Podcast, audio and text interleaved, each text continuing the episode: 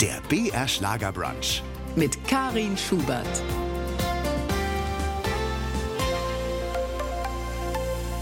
BR Schlagerbrunch. Heute wieder mit Karin Schubert am Mikrofon und einem prominenten Schlagerstar als Gast. Michael Holm steht uns zwei Stunden lang Rede und Antwort.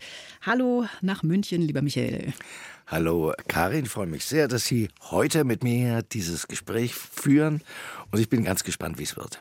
Ja, Sie leben ja derzeit in Weilheim in Oberbayern. Ist das so ein echter Sehnsuchtsort oder hat sich das einfach so ergeben? Ja, das ist schon, äh, Oberbayern generell war für mich immer ein Sehnsuchtsort. Als Junge habe ich in Schaftlach in Oberbayern bei meiner Großtante sehr viel drei, viermal Urlaub verbracht. Deswegen ist mir die Landschaft, die Menschen, die Mentalität, das Essen, ja, ist mir alles sehr nah und das habe ich immer sehr geliebt. Und ich habe gelebt von 1969 bis 89 in München. Aber meine Frau und ich, wir sind immer aufs Land gefahren, raus nach Seeshaupt. Wolfelsried haben dort geritten und hatten den Wunsch, selber uns irgendwann so eine kleine Reiterei anzuschaffen. Und das ist dann 89 gelungen und da sind wir rausgezogen nach Weilheim. Später, die Kinder waren dann groß, wollten auch nicht so ins Pferdemäßige hinein. Also haben wir uns dann ein Haus gesucht mit Garten und äh, sind umgezogen und leben da jetzt auch schon wieder seit 2008. Ja, die Zeit vergeht. Ja, ja. Im vergangenen Jahr sind Sie ja mit dem Deutschen Musikautorenpreis ausgezeichnet worden. Wofür eigentlich genau? Für spezielle Titel, die Sie geschrieben haben? Ich glaube, das ist so eine Art Lebenswerk, Geschichte. Ab einem gewissen Alter, da drohen ein derartige Auszeichnungen einfach. Das zeigt dann, hey, Alter, äh, jetzt ist aber mal Schluss, ja, so nach dem Motto. Natürlich freut man sich darüber, aber ich nehme sowas nicht allzu ernst und so ein Preis, das kommt so auf einen zu, wenn man lang genug durchhält. Kommen wir mal zu Ihrem Jubiläumsalbum anlässlich des 80. Geburtstags. Holm 80, der Titel. Es vereinte die größten Hits aus gut 60 Jahren, von Mendocino über Lucille bis Barfuß im Regen. Alles 100% zeitgenössisch arrangiert. Was bedeutet denn zeitgenössisch in diesem Zusammenhang? Zeitgenössisch bedeutet, dass zwei Produzenten, nämlich der Rüdiger Schramm und Matthias Roska, meine beiden Produzenten, sich die Nummern vorgeknöpft haben und denen kongenial ein neues Gesicht verschafft haben, ohne dabei die innere Botschaft, die ja in jedem Titel irgendwie ist, zu verletzen oder zu ändern. Und mir hat es eine ganz große Freude gemacht, dann mal die alten großen Hits, die man ja gewohnheitsmäßig mit dem Playback im Ohr hat, dass man die ganz anders aufziehen kann und sie frisch und neu sind und trotzdem ihre Identität behalten. Und generell gesprochen bin ich mit diesem Album sehr, sehr glücklich und das hat eine ganz große Freude gemacht, mit diesen wunderbaren Kollegen, die da dabei waren, mit denen zu singen und Musik zu machen. Sie haben sich für die Duette andere Stars geholt, um die Hits neu zu interpretieren. Ja. Ramon Rosselli haben wir schon gehört, Michelle, Mickey Krause, Andreas Gabayé, das sind ja echte Hochkaräter. Wonach haben Sie die denn ausgesucht? nach meinem Sympathiegrad für ihre Stimmen und ihre Personen und nach der richtigen Person für den Titel. Also ich glaube, Lucille mit Andreas Caballé und Michael Holm, das ist einfach eine, eine richtig geile Zusammenstellung. Und wenn man das sich anhört, das passt. Da kommt Energie auf Energie. Und so ähnlich ist es gelaufen mit Ramon Roselli und Mendocino. Er liebt den Titel, er kann den rückwärts singen. Schon immer das erste Mal, wie wir uns kennengelernt haben, hat er gesagt, ich kenne alle deine Titel und fing gleich an, Mendocino zu singen. Ein wunderbar lebendiger, energetischer Mensch, der wirklich von Fuß bis zum Scheitel Musik ist. Interessant ist ja auch, dass Sie gar nicht mit allen Künstlern im Studio waren, um die Songs gemeinsam aufzunehmen. Stelle ich mir ein bisschen schwierig vor, vielleicht auch, weil ich da so eine altmodische Vorstellung von zusammen Musik machen habe. Wie läuft denn die Produktion von so einem Duett heutzutage dann ab? Ja, da haben Sie recht. Auch für mich war das auch ein bisschen neu, aber da steht jetzt wieder der Terminplan der verschiedenen sehr hochkarätigen Kollegen dagegen. Aber zum Beispiel Otto hat gesagt, ich singe nur, wenn du auch im Studio bist. So, also das war dann etwas schwieriger, dann musste man das so ausklamüsern. Es war eine große Freude, mit Otto in Hamburg im Studio zu sein. Er kommt gleich so schlumpfig, wie man ihn vom Fernsehen kennt, so entzückend, so charmant, so herzlich auf einen zu.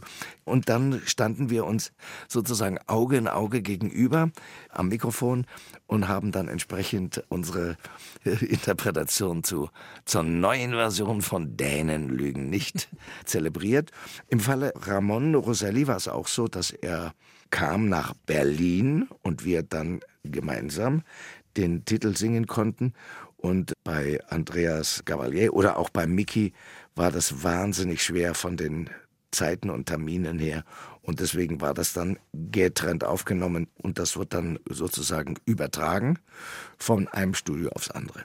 Also einer, den wir natürlich nicht vergessen dürfen, schon erwähnt, Otto Walkes, ist ja kein klassischer Schlagersänger. Wie kam es denn überhaupt zu dieser Zusammenarbeit? Wir kennen uns seit ewigen Zeiten, eigentlich seit seinem großen Superhit Dänen lügen nicht. Also das ist ja eigentlich eine Persiflage auf Ihren Song, ne? Tränen lügen nicht. Darf ich dazu bemerken, dass die Zeile von mir war? Trainer lügen nicht, Dänen lügen nicht und Tränen lügen sich. Das sind Zeilen, die ich erfunden habe. Aber zu Dänen lügen nicht ist mir nichts eingefallen. Auch zu Trainer lügen nicht ist mir nichts eingefallen. Also damals in den 70er Jahren war es selbstverständlich, dass ein großer Erfolg und davon bin ich bei Tränen lügen nicht ausgegangen, dass der dann auch persifliert wird. Da hat man als Textdichter schon, auch Michael Kunze und andere große erfolgreiche Textdichter haben das so gemacht, haben schon gleich sozusagen die Persiflage mit angedacht. Und so war das auch angedacht. Aber machst du dich an eine Dänin ran, kommt dann ein Mann und droht dir Prügel an, schau im Krankenhaus im Spiegel dein Gesicht und du verstehst, Dänen lügen nicht. Auf das bin ich nicht gekommen, muss ich ganz ehrlich sagen. Und vor allen Dingen die Qualität dieses Dänen lügen nichts ist ja zu äh, mindestens 50, 60, 70, 80 Prozent der Charme und die Interpretationskunst von Otto Walkes. Ich habe Otto anfragen lassen, Michael Holm würde gerne mit dir ein Duett machen. Und die Antwort war, wenn Michael ruft, bin ich da. Also schon sehr, sehr kollegial und so war eigentlich mein Verhältnis zu Otto über die ganzen Jahre, aber immer ein herzliches. Ich war ja auch eingeladen auf zur Fernsehsendung zu seinem 65. Da haben wir live schon mal die alte Version von Dänen lügen nicht gesungen. Da hat er sogar einen Vers vergessen, weil er dann auffordert, das Publikum, also immer den Refrain zu singen. Und ich habe immer mit ihm so einen Zeigefinger nach vorne und Daumen so, äh, um ihm anzuzeigen, Ballermann, Ballermann. Und er strahlte und sah. Und hinterher sage ich, sag mal, Alter, warum hast du den Ballermann, wieso habe ich den nicht? Ja, ich habe doch immer so gemacht, du hast den. Mein Gott, um Gottes Willen. Und hatte dann einen halben Nervenzusammenbruch. Sag ich, das Publikum wird es dir verzeihen, weil die hatten Riesenspaß, dieses mitzusingen. Wunderbar. Otto 65 Jahre, das bleibt mir unvergessen. Und wer kann Otto nicht mögen? Das ist meine Frage. Mit BR Schlager durch den Sonntagvormittag und da brunchen wir heute mit dem jung gebliebenen Michael Holm. Zu seinem 80. hat er sich noch ein neues Album gegönnt. In der Beschreibung dazu heißt es ja zu ihren Solotiteln auch 110% Dancefloor-Garantie, also Musik zum Abtanzen? Unter anderem, ja. Also wer tanzen will, der kann auf diese Titel und auf diese Produktionen definitiv tanzen. Haben Sie denn in Ihrer Jugend gern mal abgetanzt? Ja, sehr, sehr intensiv. Natürlich in den 70er Jahren war München ja sowieso sowas von angesagt, sowas von einer geile, ungewöhnliche Stadt. Es waren die goldenen zehn Jahre von München. München war die Musikstadt der Welt Nummer zwei nach New York, vor Los Angeles oder London.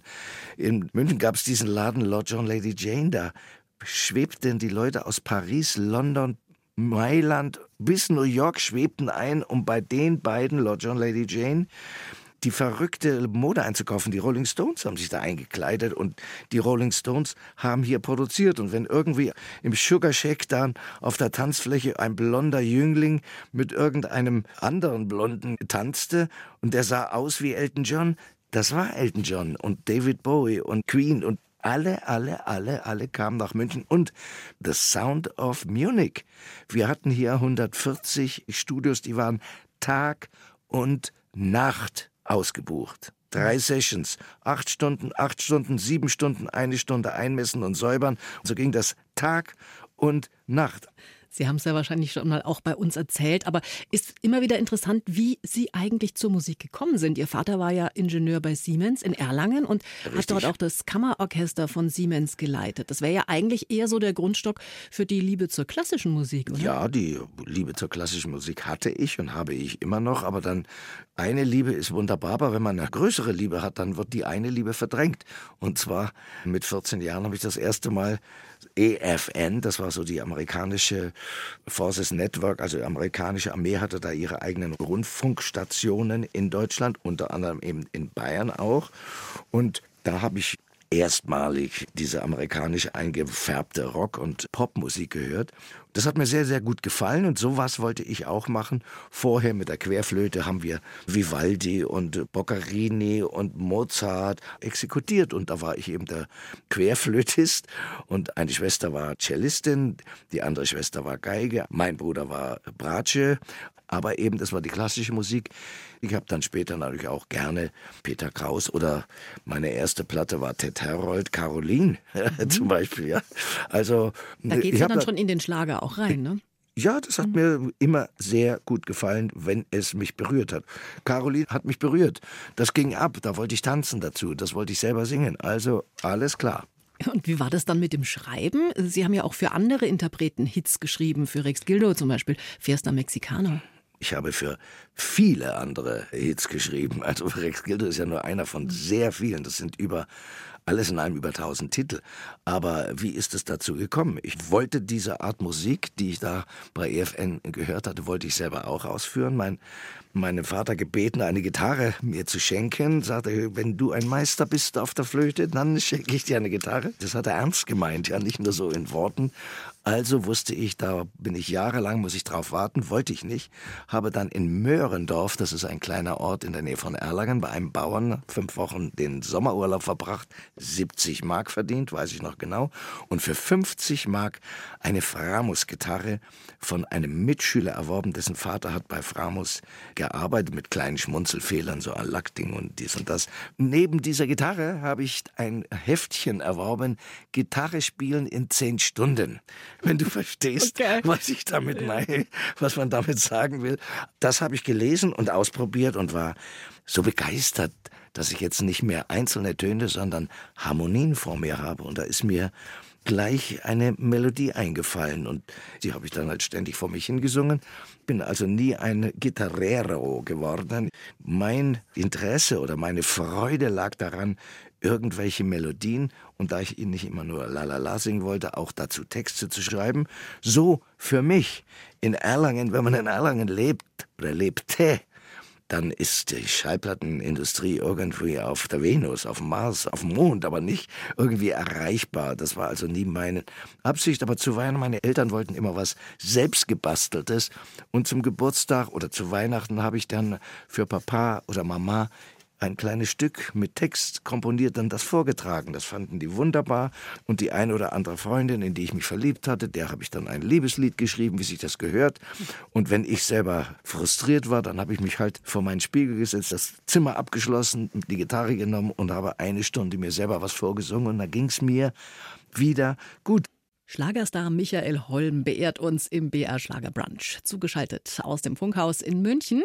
Wir sprechen über sein Leben, über das neue Album, das er zu seinem 80. Geburtstag rausgebracht hat und auch über seine Autobiografie, auch im Juli erschienen, Rückkehr nach Mendocino. Ja, wie kam es dazu, sich mit fast 80 dann doch mal mit diesem Leben im Rampenlicht zu beschäftigen, zurückzublicken oder vielleicht auch das ein oder andere Resümee zu ziehen? In jedem Fall macht man das ja sowieso. Man sitzt zusammen mit Freunden, mit Bekannten, auch mit Familie und tauscht Erinnerungen aus. Bei mir waren das natürlich dann eben sehr viele aus meiner musikalischen äh, Zeit.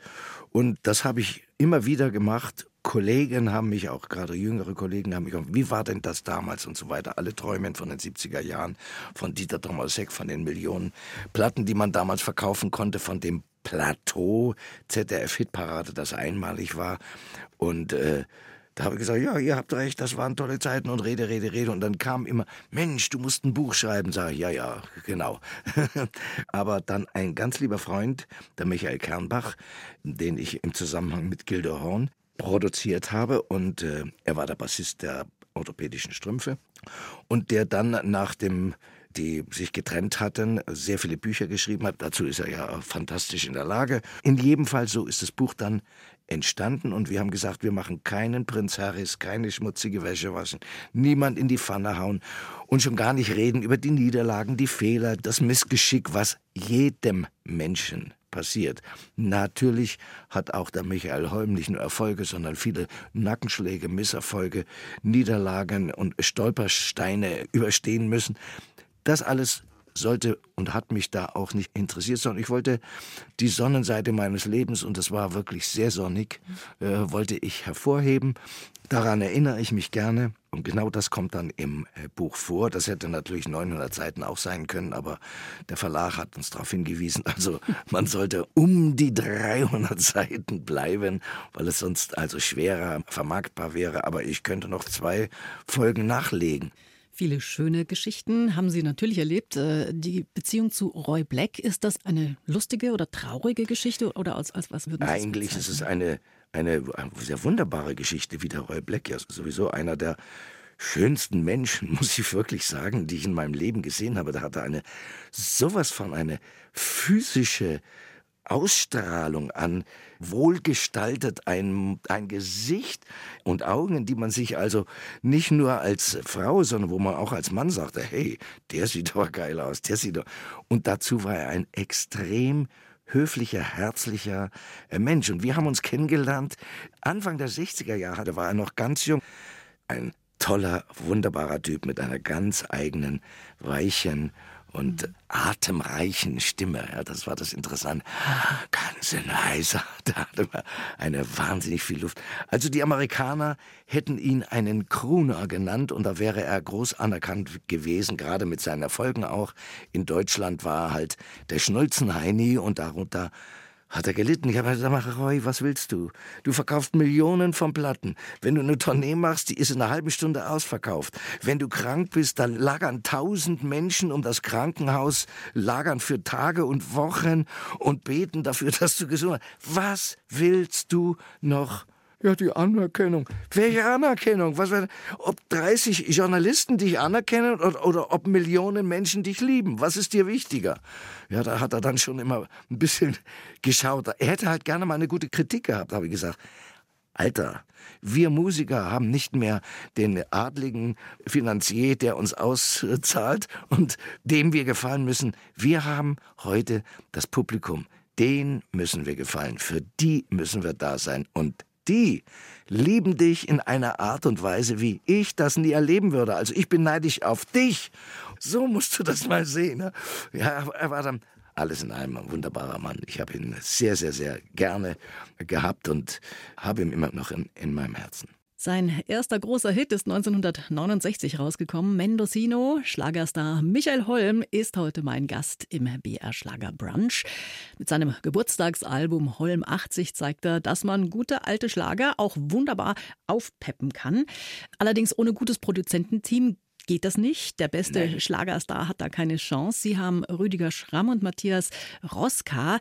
Wie ist da die Arbeitsteilung? Die beiden haben die alten Lieder ja äh, richtig gut aufgepimpt. Absolut. Beiderseits gibt es einen riesen Respekt und Begeisterung für den anderen. Also es ist eine Partnerschaft, die sich wirklich äh, gut anfühlt, wenn man da mit den beiden arbeitet. Und der Rüdiger Schramm ist eigentlich der ruhige, der sitzt da hinterm Computer und checkt die Frequenzen. Und äh, Matthias Roska ist so der lebendige, sehr euphorische Mensch, mit einer sehr reichen Körpersprache, wie ich das barfuß im Regen eingesungen habe. Das ist ja ein Titel, den ich auch schon irgendwie 3850 Mal gesungen hatte. Dann stand er vor meinem Mikrofon und machte die wildesten Verrenkungen und hüpfte und tanzte und bewegte sich.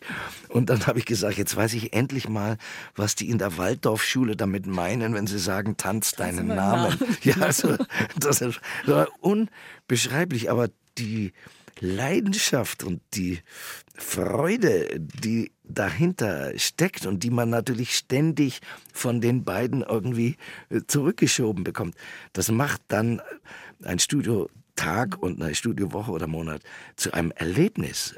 Ja, viele dieser Geschichten aus diesem bewegten Leben von Michael Holm äh, sind ja in der Biografie Rückkehr nach Mendocino enthalten. Unter anderem glaube ich auch, dass Sie Produzent sind. Gildo und die orthopädischen Strümpfe haben Sie immer produziert, oder?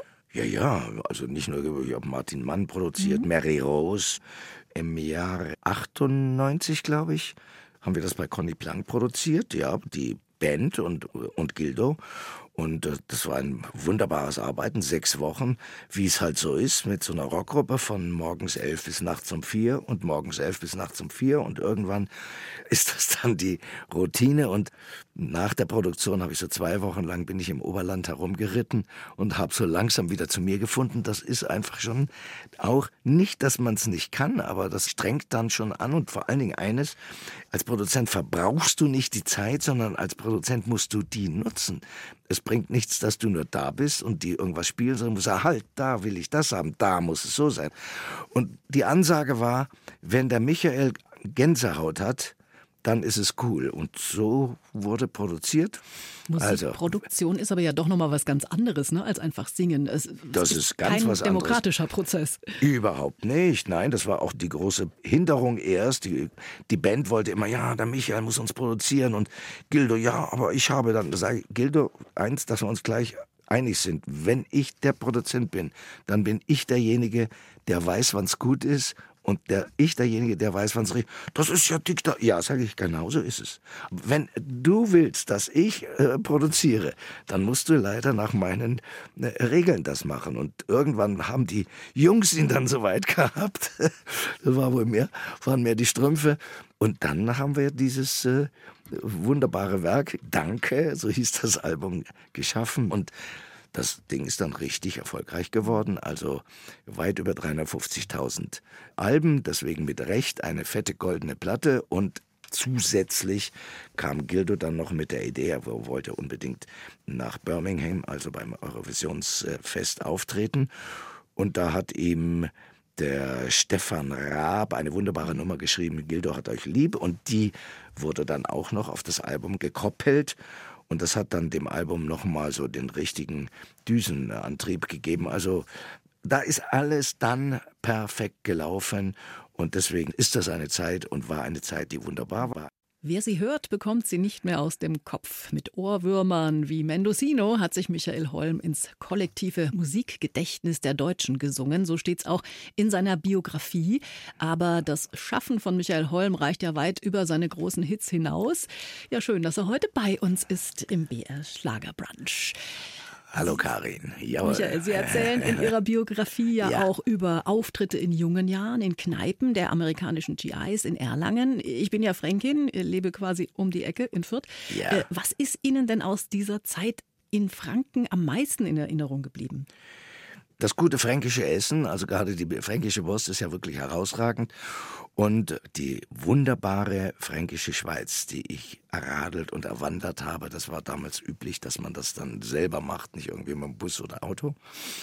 Und vielleicht auch noch eines zu sagen, meine ersten Jahre als Musiker, die waren halt so, wie die ersten Jahre von Musikern sind. Da musiziert man mit äh, Kumpels aus der Klasse zusammen und tritt irgendwo auf. Also bei Bierfesten oder, oder? Nee, bei Bierfesten nicht. Das war schon so eine richtige Kneipe, wo man geschwurft hat. Mhm. Das waren sehr viele amerikanische GIs und die wussten, Alkohol dürfen sie uns nicht ausgeben. Da hatten wir so ein Glas da drauf stehen und da wurden Dollar in dieses Glas gesteckt und das waren dann teilweise 50, äh, 60 Dollar, also um die 200 Mark. Das haben wir unter uns dreien verteilt. Ja, das war ja der Wahnsinn und wir waren ganz stolz.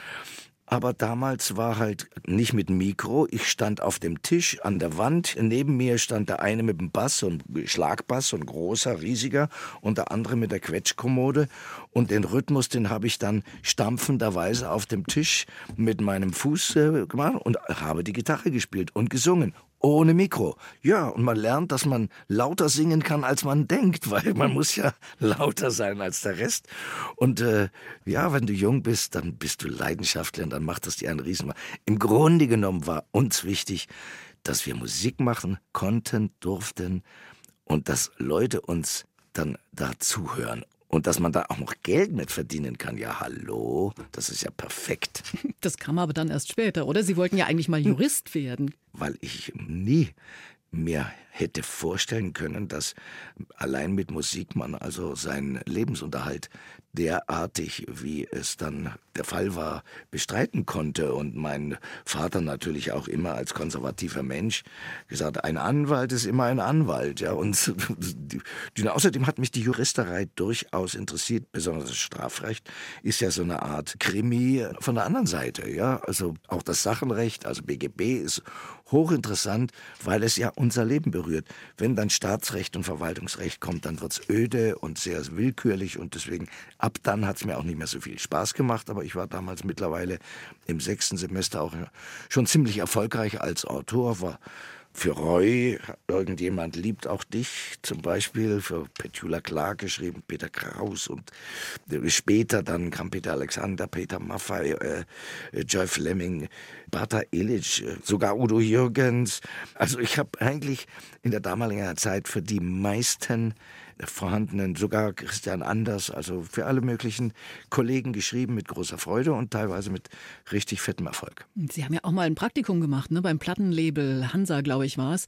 Äh, da so Sie ja das, auch ein bisschen hinter die Kulissen äh, gucken, vor ja, allem Hitparade und so. Karin, das war andersrum. Mhm. Ich habe studiert und musste Geld verdienen. Und da hat der Mel Sonntag mir gesagt, du könntest als Werkstudent bei ah. Meisel arbeiten, den Kaffee kochen und solche Sachen. Also als Hiwi, als Hilfsmensch da arbeiten. Und dafür habe ich 350 Mark bekommen und davon musste ich irgendwie leben in Berlin mit Miete und so alles inklusive. Und nachdem ich da sozusagen der Hilfsmann war für zwei, drei Monate, da, da sprach mich der Verleger an, der Peter Meisel in England diese vielen Talente, jeden Tag ein neuer, ein neuer Sound, ein neuer Künstler. Warum schreibst du eigentlich keine Titel? So rhetorische Frage. Da war meine Antwort, wieso? Ich habe auch äh, schon Titel geschrieben. Ja, dann spiel doch mal was vor. Und dann habe ich halt so die vier, fünf Nummern vorgespielt, wo ich dachte, das wären meine gelungensten. Und am nächsten Tag war ich des Kaffeejobs äh, ledig und man hat für mich Kaffee gekocht. Also so kann es dann auch gehen. Und dieser Titel Desert Island, der wurde dann aufgenommen und kam weltweit raus in Japan. Da wurde er die Titelmelodie zu einem japanischen Film. Es wurde ein Riesenerfolg über Monate Nummer eins und unter anderem gecovert vom Tokio Symphonieorchester. Also durchaus hatte ich das Gefühl, ja, du kannst sie auf die Schulter schlagen. Und das ist ein tolles Gefühl, wenn man einen richtig großen Erfolg hat und keiner weiß es. Nur man selber. Ganz geil. Michael Holm ist heute mein Gast im BR Schlager Brunch und wir sind mittendrin in den Geschichten, die das Leben schreibt. Er hat ja auch eine Biografie geschrieben.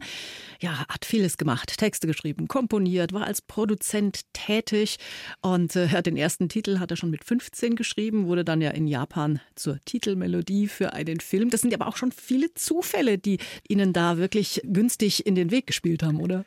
Ja, das Leben ist voller Überraschungen und ich glaube, das Wichtigste ist dann, wenn man diese Überraschung erlebt, dass man sie wie als Beispiel in Katja Epsteins wunderbarem Wunder gibt es immer wieder, Christian Brun produziert und äh, Günter Lose der Text. Da kommt eine Zeile, die heißt, Wunder gibt es immer wieder. Wenn sie dir begegnen, musst du sie auch sehen. Und genau mhm. das ist der Punkt. Also jedem Menschen begegnen irgendwann mal positive Überraschungen. Man muss auch manchmal vom 10-Meter-Turm springen und gar nicht erst runterschauen, ob da Wasser unten drin ist. So ist das Leben. Wer also nur immer kalkuliert und nur mal auf sicher geht, der wird manche Chance nicht ergreifen können. Und äh, so wie wir mir positive Dinge passiert sind, mir auch negative passiert, durchaus. Aber die positiven habe ich nicht immer, aber zum Teil ergriffen mit äh, Freude und offenem Herzen. Und siehe da, das hat dann teilweise auch sehr gut funktioniert. Manches ging auch daneben. Ja, Privates, wenn wir schon fast dabei sind, steht ja bei Ihnen äh, nicht so im Vordergrund, auch nicht in der Biografie. Äh, vielleicht ganz kurz, Ihre beiden erwachsenen Kinder haben wir schon erwähnt. Wie sind die mit Ihrem Erfolg als, ja zunächst eigentlich im Vordergrund Schlagersänger, ne? wie sind die damit umgegangen? War das Ihnen peinlich? Es gibt ja so, ne? Jungs und ja, da, neben meinen Kindern war es nicht peinlich. Ich war der Papa. Irgendwie. Fünf Geschwister. Ich bin der jüngste von fünf Geschwistern. Da ist man auch kein Star. Da ist man halt der Bruder. Und, und so war ich der Papa. Und einmal, weiß ich noch, da rief mich dann der Direktor der Schule vom Max an. Und da hatte irgendwie einer, der Klassenkameraden wollte ihn ärgern und sagt dann, ja, Michael Holm ist ein Spasti. Und da hat der Max ihm voll eine gelangt und da lag der andere am Boden, äh, ausgenockt und ja, das geht aber nicht.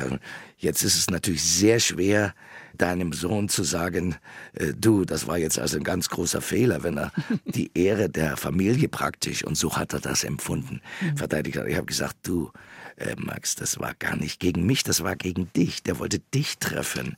Und äh, das nächste Mal, wenn jemand sowas sagt, dann sagst du, das Schwein reibt sich an der Eiche, die Eiche bleibt stehen, das Schwein geht weiter, irgendwie sowas. Was, ja, was das, die Eiche, da, genau, ja, genau. Ja. Aber da ist natürlich ein Junge in der Pubertät, was weiß ich, 12, 13, 14 Jahre, ist da natürlich noch nicht so reflektierend.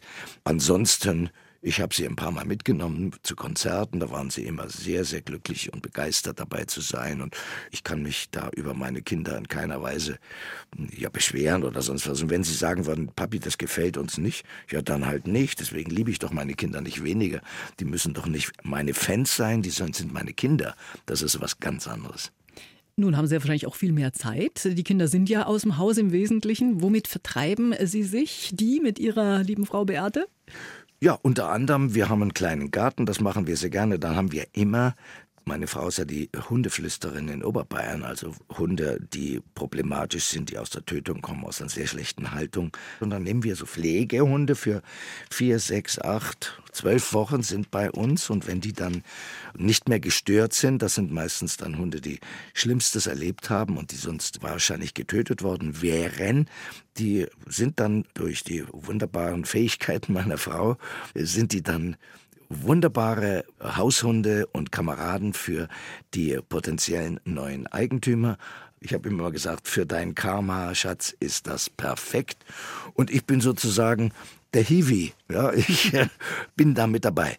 Bin aber nach wie vor sehr viel unterwegs, sowohl auf äh, Konzerten und gerade in diesem Jahr extrem viel. Das waren so zwischen 10 und 15 Fernsehsendungen. Also ich habe reichlich zu tun. Und dann, mein Hobby ist Lesen, ich bin ein Liebhaber von dicken Büchern, also ab 800 Seiten aufwärts. Deswegen, meinen Kindern habe ich immer vorgelesen, der gesamte Harry Potter, den haben sie von mir, aus meinem Munde sozusagen erlebt. Ansonsten höre ich natürlich Musik, ich schreibe nach wie vor und äh, besuche Freunde, bin jeden Tag in irgendeiner Form aktiv, als äh, Radeln oder losmarschieren oder ins Fitnessstudio gehen. Also die Zeit wird mir überhaupt nicht lang. Im letzten Kapitel der Autobiografie. Da kommt ja auch der Schörkhof vor. Ganz spannend, da sollten wir vielleicht noch ein paar Worte drüber verlieren. Ein Biobauernhof, ne, den Sie bewirtschaftet Richtig. haben. Zusammen mit meiner ja. Frau, wobei die Frau da die Chefin war, muss ich ganz ehrlich sagen. Mhm. War das so der ersehnte Ausgleich zu dem Leben ja. in der Öffentlichkeit? Ja, absolut. Wir beide haben in den 80er Jahren, ich habe es vorhin, glaube ich, erwähnt, sind wir raus auf Land, am Wochenende, Freitag, Samstag, Sonntag raus auf Land, meistens nach Wolfertsried, also Seeshaupt, in der Nähe von Seeshaupt ist dieser Gutshof, und haben da mit Freunden große Ausritte gemacht und die Natur und das oberbayerische Leben sozusagen aus vollen Zügen genossen. Und der Wunsch war dann immer mal, ach, das wäre schön, wenn wir da gar nicht mehr zurückfahren müssten, sondern gleich da draußen bleiben könnten. Und dann haben wir ein paar Jahre uns mehrere Dutzend von Höfen angeschaut und dann sind wir hängen geblieben an diesem äh, wunderschönen Schörkhof und haben den erworben und renoviert. Wobei meine Frau, muss ich gleich dazu sagen, eine ganz wichtige Rolle gespielt hat. Ich war ja damals dann mit einer Produktion, die in Amerika, Japan und Südkorea ganz gut lief. Cusco nannte ich das, eine Instrumentalproduktion, war ich ziemlich angebunden. Es war erfolgreich, also musste ich rüberfahren. War immer sechs bis acht Wochen in Amerika jedes Jahr und äh, musste das ja auch produzieren. Das waren auch immer so um die sechs Wochen. Also meine Frau hat das Ruder übernommen und hat das fantastisch äh, bewältigt. Auf einmal habe ich gelernt, das gebündig, schnittig, trittig, mittig und nur für die Türen. Ja, was ist jetzt bündig, was schnittig, was mittig, was trittig? Äh, sie war perfekt. Sie hat sich da reingearbeitet und hat dann es dazu gebracht, dass dieser Renovierung des Schörkhofs hervorragend gelaufen ist und wir da uns 20 Jahre wahnsinnig wohlgefühlt haben. Warum haben Sie den dann letztendlich doch wieder verkauft? Für so ein großes Objekt, man muss die ganze Familie mitziehen. Und da muss ich sagen, unsere Kinder waren jetzt keine Reiter und keine Hunde- und Pferdeverrückten, so wie wir. Und da kam dann mal die Überlegung auf, ja, was ist denn eigentlich, wenn du nicht mehr oder ich nicht mehr und so. Und dann sitzen die beiden da und haben etwas am Hals, was ihnen gar nicht passt. Also war dann schmerzlich, aber es musste sein, die Entscheidung gefasst worden, wir verkaufen den Hof und wir haben uns dann, meine Frau und ich, ein sehr schönes Haus gegönnt da haben die Kinder ja noch einige Jahre auch gelebt. Sie wollten immer im Ort sein, ja, bei den Kumpels halt und bei den Freunden. Und dann, wie die Zeit gekommen war, haben beide sich aufgemacht nach München und haben studiert. Mein Sohn ist Physiker und meine Tochter ist Lehrerin. Jetzt muss ich noch mal auf das Datum kommen. Ne? Der 80. ist ja schon ein imposantes Datum. Ich kenne ja Menschen, die kommen sich bei ihrem 30. schon uralt vor. Äh, bei mir war es so ein bisschen der 39. an dem ich dachte, ach Gott, wer weiß, ja. vielleicht hast du die Hälfte des Lebens schon hinter dir. Ja. Äh, hatten Sie eigentlich auch mal so einen Geburtstag, an dem Ihnen vielleicht eher nicht zum Feiern zumute war? Als ich 50 wurde, ein Bekannter wurde da 80, dachte ich, oh Scheiße, wenn du jetzt 80 wärst, mein Gott, äh, wie wird's dir da wohl gehen? Also ich hatte da so ein bisschen, eigentlich das einzige Mal richtig, so ein bisschen Respekt und so fast Angst davor. Aber wir müssen uns über eines im Klaren sein. Jeder von uns wird jeden Tag einen Tag älter, das ist das erste Lebensgesetz. Zweitens, wer nicht alt werden will, muss jung sterben. Und drittens, ich wollte nicht jung sterben. Also bin ich 80 geworden und im Übrigen nicht jeder wird 80. Also insofern langsam kommt dann auch, finde ich das auch, hey, Alter, du bist 80 geworden, das tut dir alles mehr oder weniger noch nicht allzu weh, du kannst noch im Fernsehen auftreten, auf der Bühne, kannst jetzt im, im Herbst bei Inselfieber 45.000 Leute ne, begeistern. Also ich meine, na, ich bin eigentlich wie man so schön sagt, im Reinen mit mir, neben all den kleinen Schmunzelfehlern und äh, Versäumnissen, die ich in meinem Leben hatte und die mir untergekommen sind und freue mich, wie man so schön sagt, des Lebens. Ja, und was wünschen Sie sich für das kommende Lebensjahrzehnt? Gibt es noch Wünsche, die ja, man sich natürlich. auch selbst erfüllen kann? Karin, alle, die wir leben, haben wir Wünsche, sonst wären wir ja tot. Und ich wünsche ihm erstmal, das ist das Allerwichtigste, natürlich Gesundheit und für meine Person und für meine Familie, meine Frau, meine Kinder Glück und Gesundheit und ein wie bisher harmonisches, wunderbares Familienleben. Aber darüber hinaus, mal ganz ehrlich, so drei, vier Oscars, äh, zehn, äh, wie soll ich sagen, Bambis, Grammys, was auch immer. genau. 15 goldene, zwei Platinalben. Also insofern, wenn Sie jetzt danach fragen, da hat man immer, jeder von uns hat Wünsche, soll er auch haben, soll man auch haben, man soll träumen können. Man soll das Träumen nie aufgeben, nie weil immer wieder mal im Leben, das die Erfahrung habe ich gemacht, auf einmal eine Seite aufgeschlagen wird, die sowas von ungewöhnlich, unglaubhaft fast geschrieben, erfunden ist. Und da muss man dann reagieren. Und da muss man reinspringen mit großer Freude. Und dann erlebt man teilweise Dinge, wie ich sie erleben durfte wunderschön, wenn man das mit 80 Jahren auch noch sagen kann. Einfach reinspringen in was Neues. Lieber Michael, ich sage ganz, ganz herzlichen Dank für dieses äh, ausführliche Gespräch und natürlich die Zeit, die Sie sich genommen haben für BR Schlager. Liebe Karin, ich bedanke mich erstens für die wunderbaren Fragen, für Ihre wunderbare Person und ich möchte grüßen alle Hörerinnen und Hörer und ich wünsche Ihnen natürlich allen eine tolle Zeit. Servus für Gott, Ihr Michael Holm. BR Schlager. Der BR Schlager Brunch. Jeden Sonntag von 10 bis 12 Uhr auf BR Schlager.